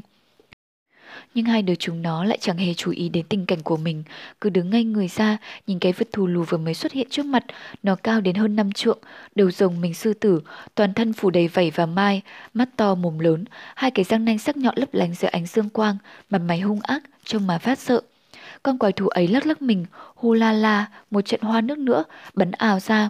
Sau đấy tưởng như phát hiện được điều gì, nó liền duỗi cái đầu ù lại chỗ bậc thềm. Trương Tiểu Phàm và Lâm Kinh Vũ thấy cái đầu của con quái vật ấy còn lớn hơn cả hai đứa nó cộng lại nhiều. Dưới ánh dương quang, răng xỉ sắc nhọn trông rõ mồn một, thấy nó đi lại càng lúc càng gần, hai đứa sợ phát khiếp, không nén được bèn rúm xít lại với nhau, tin đập thình thịch. Lúc ấy, đạo sĩ trẻ trung kia chẳng biết đã bay trở lại từ khi nào, đặt đơn trưởng lên trước ngực, cung cung kính kính nói, Linh Tôn, bọn trẻ này là do chư vị sư tôn có ý triệu kiến. Con quái thú ấy trợn mắt nhìn y, hừ một tiếng, phát mũi một cái. Đôi con người trong mắt to, cổ cụ đào đào, y như người đang động não suy nghĩ. Xong rồi, nó chẳng lý gì đến ba người nữa. Lúc lắc đi sang một bên, tới chỗ khô giáo, cạnh đầm nước, nằm phục xuống, ngáp dài, uể oải ngả đầu sưởi nắng, rồi ngủ thiếp đi. Hai đứa còn kinh hãi chưa nguôi, vị đạo sĩ trẻ đã làm ra hiệu bảo tiếp tục đi rồi nói, Linh Tôn là dị thú thượng cổ do Thanh Diệp, tổ sư của phái ta thu phục được từ ngàn năm trước, tên gọi là Thủy Kỳ Lân. Năm ấy, Thanh Diệp tổ sư, Quang Đại Thanh Văn, hàng yêu trừ ma, nó cũng đã từng là xuất đại lực đấy. Bây giờ thì là linh thú Trần Sơn của Thanh Vân Môn chúng ta, trân trọng nó mà gọi là Linh Tôn.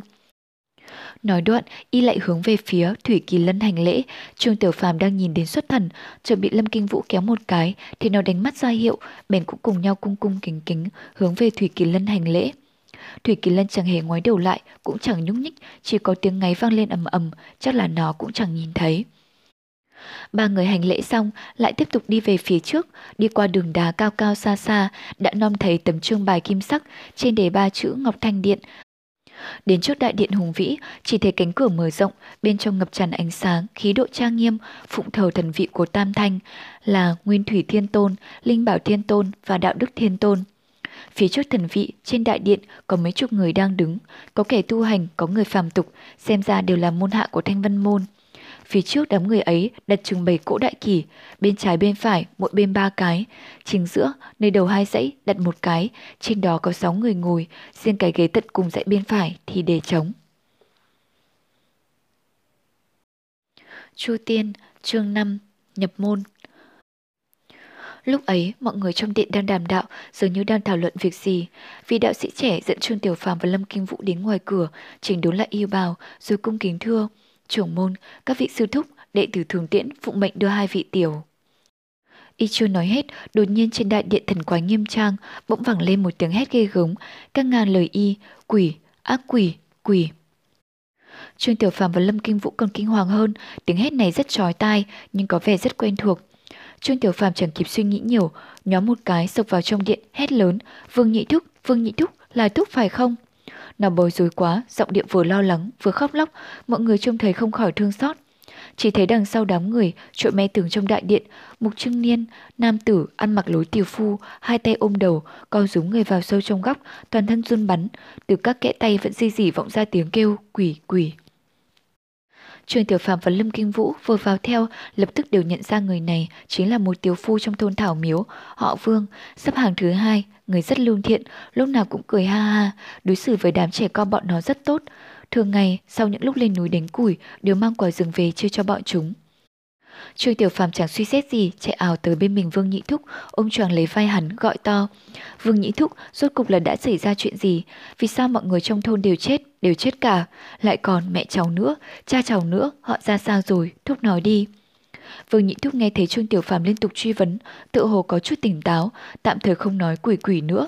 Chậm chạp ngừng đầu lên, ngó Trương Tiểu Phàm đang đứng trước mặt, Mọi người trên đại điện dần dần động dung, ai đấy đều im lặng, cả những người ngồi trên ghế cũng không nén được, bèn đứng dậy trông lại phía ấy. Trong mắt Vương Nhị Thúc đỏ ngầu, rõ ra thần sắc sợ hãi khủng khiếp quá, hắn ngắm nghía Trương Tiểu Phàm, chẳng thốt một lời, cau cau đôi mày, tự hồ như đang cố gắng nghĩ ngợi điều gì đó. Lúc này, có người trong thanh vân môn không nén được liền bước lên, đang định cất lời thì bị người bên cạnh khe khẽ nắm lại. Trương Tiểu Phàm thấy Vương Nhị Thúc chẳng có phản ứng gì, cứ nhìn mình mặt sùng sùng tử khí, trong lòng càng thêm lo lắng, lại la to, Vương Nhị Thúc, Thúc sao vậy? Anh ngờ Vương Nhị Thúc nghe nó hét, toàn thân phát run, nét mặt tỏ ra kinh sợ khủng khiếp, cả người đột nhiên lăn chiêng ra mặt đất, hai tay ôm đầu, rúm lại thành một đống, trong miệng không ngừng la thảm, quỷ, quỷ, quỷ. Trong đại điện khắp bốn phía vang lên tiếng thở dài, chúng nhân thanh văn môn trên mặt đều có vẻ thất vọng. Những người vừa đứng lên cũng chán nản ngồi xuống. Trương Tiểu Phàm còn muốn truy vấn, nhưng bị Lâm Kinh Vũ bên cạnh giữ lại. Trương Tiểu Phàm vô thức ngoảnh đầu sang, thấy Lâm Kinh Vũ khóe mắt đầy lệ, buồn thảm nói, chẳng ăn thua gì, chú ấy điên rồi. Trương Tiểu Phàm thấy trong đầu nổ dầm một tiếng, ngã phịch xuống đất, chẳng nói chẳng rằng. Lâm Kinh Vũ lớn hơn nói một tuổi, tâm tư cũng tinh tế hơn, đôi mắt nhìn mọi người trong đại điện, nó thấy những người từng đó đều khoác môn y của thanh vân môn, có nam có nữ, có đạo có tục, hầu hết đều dắt binh khí, đa số là trường kiếm. Trong đó, sáu người ngồi trên ghế, khí độ càng có vẻ xuất chúng hơn hẳn mọi người khác. Trong sáu người này, có ba người là tu hành, ba người là tục gia, đặc biệt người ngồi chính giữa, mình khoác hắc lục bào, tiên phong hạc cốt, hai mắt ôn nhuận long lanh, tất nhiên chính là vị trưởng môn đại danh đỉnh đỉnh của Thanh văn Môn, Đạo Huyền chân Nhân. Lâm Kinh Vũ không dừng lời nữa, kéo Trương Tử Phàm dậy, chạy tới chỗ sáu người đó, quỳ xuống trước mặt Đạo Huyền chân Nhân, dập đầu lia lịa, bình bình bình. Đạo huyền chân nhân đưa mắt ngắm kỹ hai đứa nó, khẽ thở dài bảo, hai từ đáng thương, các ngươi đứng dậy đi. Lâm Kinh Vũ chẳng hề nhòm dậy, nó ngẩng đầu nhìn nhân vật thần tiên đệ nhất lưu này, nói giọng bi thương. Chân nhân, hai đứa con niên ấu vô chi, thiền linh gặp cơn đại biến này, thực là không biết làm thế nào mới được. Lão nhân ra người, thần thân quảng đại, tỏ tường được cả việc tương lai, xin hãy vì chúng con mà quyết định cho. Chuyên tiểu phàm chẳng khéo ăn khéo nói như thế, và lại đầu óc đang hỗn độn tơi bời, cũng chỉ biết nói theo. Vâng ạ, thần tiên ra ra, xin người hãy quyết định dùm cho. Chủ nhân nghe vậy, trên mặt đều không kìm được nét cười. Thoạt tiên nhìn chuyên tiểu phàm, nói lời trẻ dại ngây thơ, nhưng sau mọi ánh mắt đều dồn về phía Lâm Kinh Vũ. Lâm Kinh Vũ tuổi nhỏ, thân lâm đại biến, lại đối diện với cao nhân danh động thiên hạ như đạo huyền chân nhân, mà nói năng vẫn đâu ra đấy, rõ ràng mạch lạc, quả là điềm đạm trần tĩnh hơn hẳn những hài đồng bình thường, cả không thể đem so với Trương Tiểu Phàm, vô tri đến mức còn tưởng là đạo huyền chân nhân là thần tiên. Thảm án thôn thảo miếu là chuyện mà Thanh Vân Môn chưa từng gặp, chưa từng nghe tới suốt nghìn năm qua, lại xảy ra ngay dưới chân họ, làm cả môn phái đều chấn động. Đạo huyền chân nhân nhận được cấp báo xong vừa kinh ngạc vừa tức giận, bèn triệu tập thủ tọa của sáu chi phái kia đến thương lượng. Lúc này, ngoài thủ tọa của Tiểu Trúc Phong là Thủy Nguyệt Đại Sư còn chưa đến, thủ tọa của năm chi phái kia đều đã an tọa. Những nhân vật gánh vác được trách nhiệm thủ tọa của bảy chi phái, tất nhiên đều là những nhân vật đỉnh cao trong thanh vân môn, mà những nhân vật đỉnh cao trong thanh vân môn cũng chính là những nhân vật tuyệt luân trong hàng ngũ đạo sĩ tu chân, luyện đạo trên thế gian. Những người đang ngồi đây, ai nấy đều nhìn xa trông rộng, lúc này trong lòng chỉ biết nhận xét một câu, đúng là một miếng ngọc đẹp. Đạo huyền chân nhân khẽ mỉm cười, nói, tương lai quá khứ thì ta không biết, nhưng các con sống dưới chân núi Thanh Vân, Thanh Vân môn của chúng ta, tất nhiên không thể bỏ mặc không lý đến. Tuy thế, ta vẫn có vài câu muốn hỏi. Mong rằng con sẽ trả lời cho rõ. Lâm Kinh Vũ gọt đầu, nói, vâng, đệ tử biết gì sẽ thưa ấy, xin chân nhân cứ hỏi. Đạo huyền chân nhân gật gật đầu nói, con làm sao mà thoát được kiếp nạn này? Lâm Kinh Vũ đờ người rồi đáp, hồi bẩm chân nhân, con còn nhớ là đêm hôm qua vẫn ngủ trên giường nhà, nhưng sáng nay tỉnh giấc thì lại đang cùng tiểu phàm nằm ngoài đồng, dưới một gốc cây tùng. Con cũng không biết đã xảy ra chuyện gì. Sau đó tiểu phàm gọi con dậy, chú con chạy về thôn thì nhìn thấy cảnh. Cảnh, cảnh đó, sợ quá ngất đi. Đạo huyền chân nhân trong mày, nhìn sang Trương Tiểu Phàm nói là con gọi y dậy, thế con thì sao? Trương Tiểu Phàm nghĩ một lúc rồi đáp, con cũng không biết làm sao mà lại ra đến chỗ đó, khi tỉnh lại thấy kinh vũ ở bên cạnh, còn bèn đến thức y. Đạo huyền chân nhân đưa mắt trao đổi với các vị thủ tọa khác, trong mắt có nét nghi hoặc, nếu có cao nhân giúp thì tại sao chỉ có cứu hai đứa nhỏ, nếu không phải là cao nhân thì bất luận thế nào cũng giải thích không xuôi. Đạo huyền chân nhân trầm ngâm một lát, nói, nói như vậy các con đối với việc đêm hôm qua không hay biết gì hết. Hai đứa đồng thanh đáp, vâng. Đạo huyền chân nhân thở dài, gọi một tiếng tống đại nhân. Có đệ tử, một đệ tử thanh vân ứng tiếng bước ra, dáng khôi ngô cao lớn, phục trang theo lối túc gia. Chỗ y vừa đứng là ở sau lưng một người béo lùn đang ngồi, xem ra chính là môn hạ đệ tử của người đó. Đạo huyền chân nhân nói, ngươi là người đầu tiên phát hiện ra chuyện ở Tào Miếu, ngươi hãy đem việc lúc đó nói lại một lượt nữa. Tống đại nhân cất giọng thô sảng, Vâng, sáng sớm hôm nay, đệ tử và mấy sư huynh đệ đồng môn ra ngoài lo việc. Khi quay về, đạp không chung mà đi, lúc ngang qua trên thôn Thảo Miếu, đệ tử vô tình cúi đầu, thì phát hiện ra trong thôn có hơn 200 tử thi chất đống, thảm thương không nỡ nhìn. Bọn đệ tử vội vàng hạ xuống xem thì tìm được hai đứa nhỏ này ở đằng sau thôn, thấy chúng hôn mê bất tỉnh, bèn trước tiên giao cho một vị sư đệ đưa về, rồi trong một cái nhà tiêu lập cỏ danh ở rìa thôn. Y chỉ tay vào Vương Nhị Thúc đang ngồi co rúm ở trong góc tường, tiếp. Phát hiện ra người này, chỉ thấy y mục quang đờ trệ, tinh thần hoảng hốt, bất luận đệ tử hỏi han thế nào, y đều không đáp, chỉ lặp đi lặp lại mấy lời, quỷ, quỷ, ác quỷ mà thôi. Lâm Kinh Vũ giật bắn mình, run run hỏi, vị đại ca này, xin hỏi các huynh có đếm kỹ số người không? Tống đại nhân ánh mắt có vẻ thông cảm nói, ta tìm được một vị sư đệ ngày thường vẫn giao dịch củi lửa với người ở trong thôn, y rất quen thuộc với mọi người. Y đã nhận mặt, Chúng ta cũng đếm nữa, 42 hộ dân thôn Thảo Miếu tổng cộng có 247 người, ngoài ba các người ra, ai nấy đều đã chết. Mặc dù trong lòng có chút dự cảm, nhưng nghe thấy Tống Đại Nhân khẳng định rõ ràng như thế xong, Lâm Kinh Vũ và Trương Tiểu Phàm vẫn thấy trước mắt tối sầm, suýt lại ngất đi lần nữa. Đạo huyền chân nhân khe khẽ thở dài, tay trái nhẹ phất, trong tụ bào bấy ra một viên ngọc nhỏ màu đỏ, bay đến trước mặt Trương, Lâm hai đứa, lăn trên trán chúng nó mấy vòng, lập tức một luồng khí thanh mát thấm vào mình. Chẳng hiểu tại sao, thần kinh chúng vốn đang căng thẳng, tự dưng thấy nhẹ nhõm hơn, rồi thấy trong người mệt rũ, không kìm được, bên nằm ngay trên đại điện, ngủ thiếp đi. Đạo hiền chân nhân xô xô tay, chúng đệ tử đang đứng lần lượt hành lễ, rồi theo thứ tự lui ra.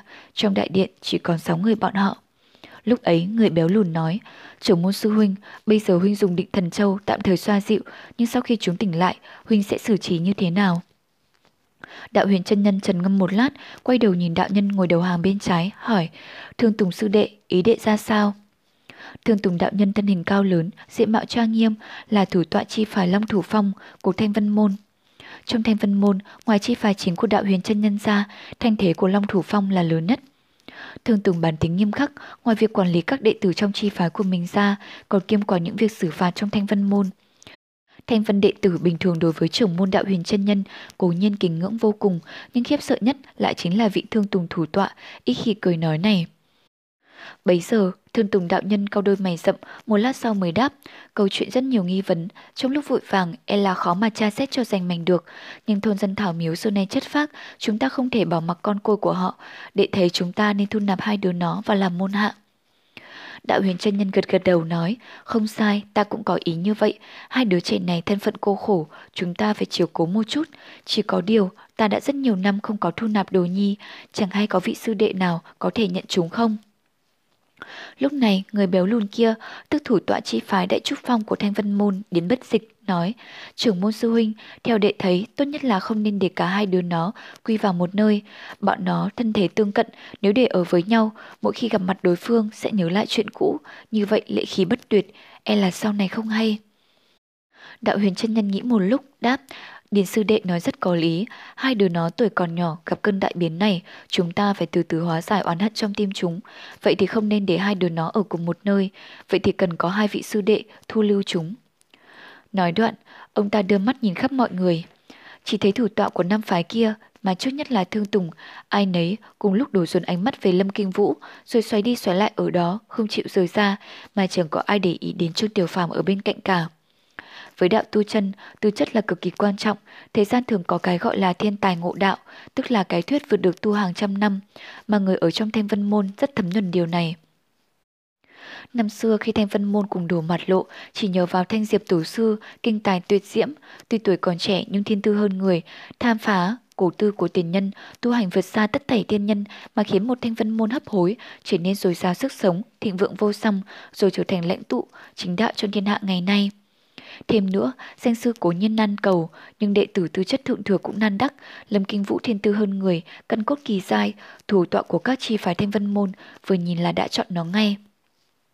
Sau một hồi im lặng, điểm bất dịch ho lên rồi nói, hà hà, trưởng môn sư huynh, huynh biết đại trúc phong của đệ từ xưa tới nay vốn neo người, thôi thì để đệ giải quyết giúp huynh chuyện này đi. Nói đoạn, toàn chỉ tay về phía Lâm Kinh Vũ, nhưng thủ tọa của Chiêu Dương Phong là Thương Trình Lương, ngồi bên cạnh đã nhủm dậy trước, hắn chắn ngang đường nói với đạo huyền chân nhân, trưởng môn sư huynh, hôm nay đệ vừa nhìn thấy đứa bé này đã cảm thấy rất hợp với nó, chắc là có mối túc duyên, chẳng bằng đến nó đầu nhập môn hạ đệ. Tây văn Môn lịch sử lâu đời, các chi phái ngoài mặt luôn giữ hòa khí, nhưng bên trong đều có ngầm ý giao kình. Nhìn thấy Lâm Kinh Vũ tư chất hơn người, chưa từng có thể là một thanh diệp tổ sư nữa, huống hồ, thu nạp môn hạ, ít nhất cũng là thêm được một đệ tử, không thể để chi phái khác nắm được cơ hội.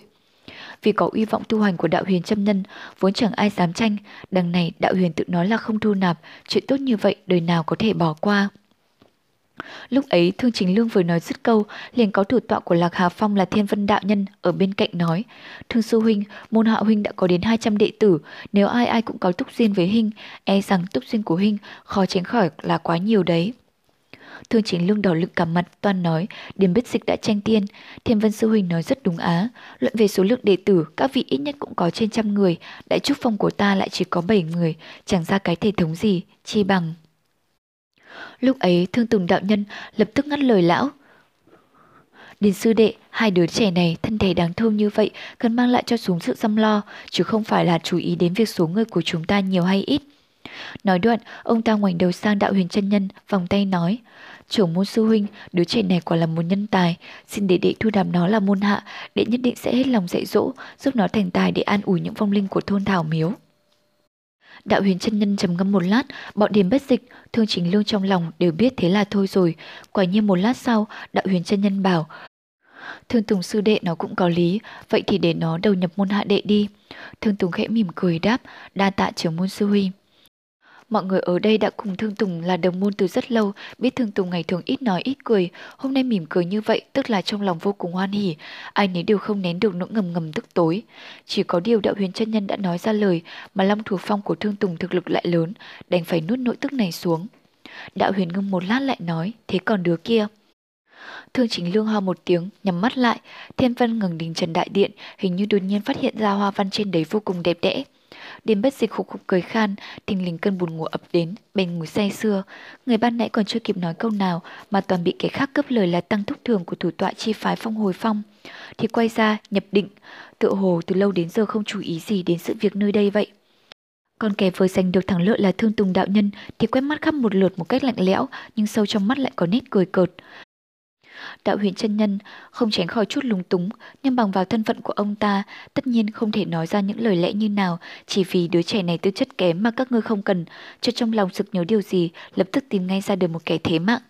Đến bất dịch, khuôn mặt tươi cười của đạo huyền chân nhân bỗng đầy vẻ dịu dàng. Đến bất dịch giật thót mình, đang định cất lời, đạo huyền chân nhân đã tranh tiên. Chuyện của thôn Thảo Miếu vốn do môn hạ đệ là Tống Đại Nhân phát hiện ra trước tiên, xem ra đứa bé này với đại trúc phong của đệ rất có duyên phận đấy. Ha ha, hay là đệ thu nạp nó đi. Điểm bất dịch luống cuống, Trương Tiểu Phàm tư chất tầm thường, nhìn một cái là nhận ra ngay, thu nạp là môn hạ, chỉ tổ nhọc xác, lão tất nhiên chẳng vui vẻ gì, lão muốn phân biện, nhưng đạo huyền lại giành lấy cơ hội, không cho lão nói, được rồi, chuyện này ấn định rõ ràng như vậy, các vị sư đệ cũng phải chú ý việc điều tra kia, hiểu cả chưa? Bọn thương từng cùng đứng dậy, đồng thanh đáp, vâng. Đạo huyền chân nhân gật gật đầu, ho khẽ mấy tiếng, không nhìn đến thái độ của điền bất dịch, bước mau vào hậu điện. Bóng của ông ta khuất rồi, trên ngọc thanh điện liền vang lên một tiếng cười lớn. Môn hạ đệ tử của Đại Trúc Phong là Tống Đại Nhân, vẫn đợi nãy giờ ngoài cửa Ngọc Thanh Điện, mãi mới thấy các vị sư trưởng bước ra, bèn tiến lên đón, thì thấy sư phụ điền bất dịch trong tay ôm Trương Tiểu Phàm, bất giác đờ người hỏi, sư phụ, thế nào rồi? Đến bất dịch nhìn ra là y, bỗng đâm ra tức giận, cáo kỉnh quát, thế nào là thế nào, có ngốc không thế, có không mau đòn lấy. Tống đại nhân vội vàng đón lấy Trương Tiểu Phàm vẫn đang say ngủ, đến bất dịch nộ khí bừng bừng, khóe mắt cứ chĩa vào bọn thương trình lương. Thiên vân mấy người lúc ấy vừa đang bước ra vừa cười vụng, lòng càng thêm giận dữ, bèn hét bảo Tống đại nhân, mau đi đi, còn ngây ra ở đó làm gì. Dứt lời cũng không thèm để ý đến ai nữa, hữu thử hư không, vạch một đường, một làn xích quang lè sáng, rồi một thanh trường kiếm màu đỏ vút lên, chưa nhìn rõ động tác của lão ra sao, đã thấy lao tới kiếm, rồi phá không, bay vọt đi. Tống đại nhân nhất thời không nắm được đầu đuôi câu chuyện, nhưng ít nhất cũng hiểu rằng mình vừa có thêm một sư đệ. Y nhìn Trương Tiểu Phàm nằm trong lòng, thốt lên, tiểu sư đệ, ta còn chưa biết đệ tên là gì nữa. Trương Tiểu Phàm vốn rất ngủ say chưa tỉnh, hồn nhiên không biết rằng số mệnh của mình đã vô tình quanh xa một khúc ngoặc lớn.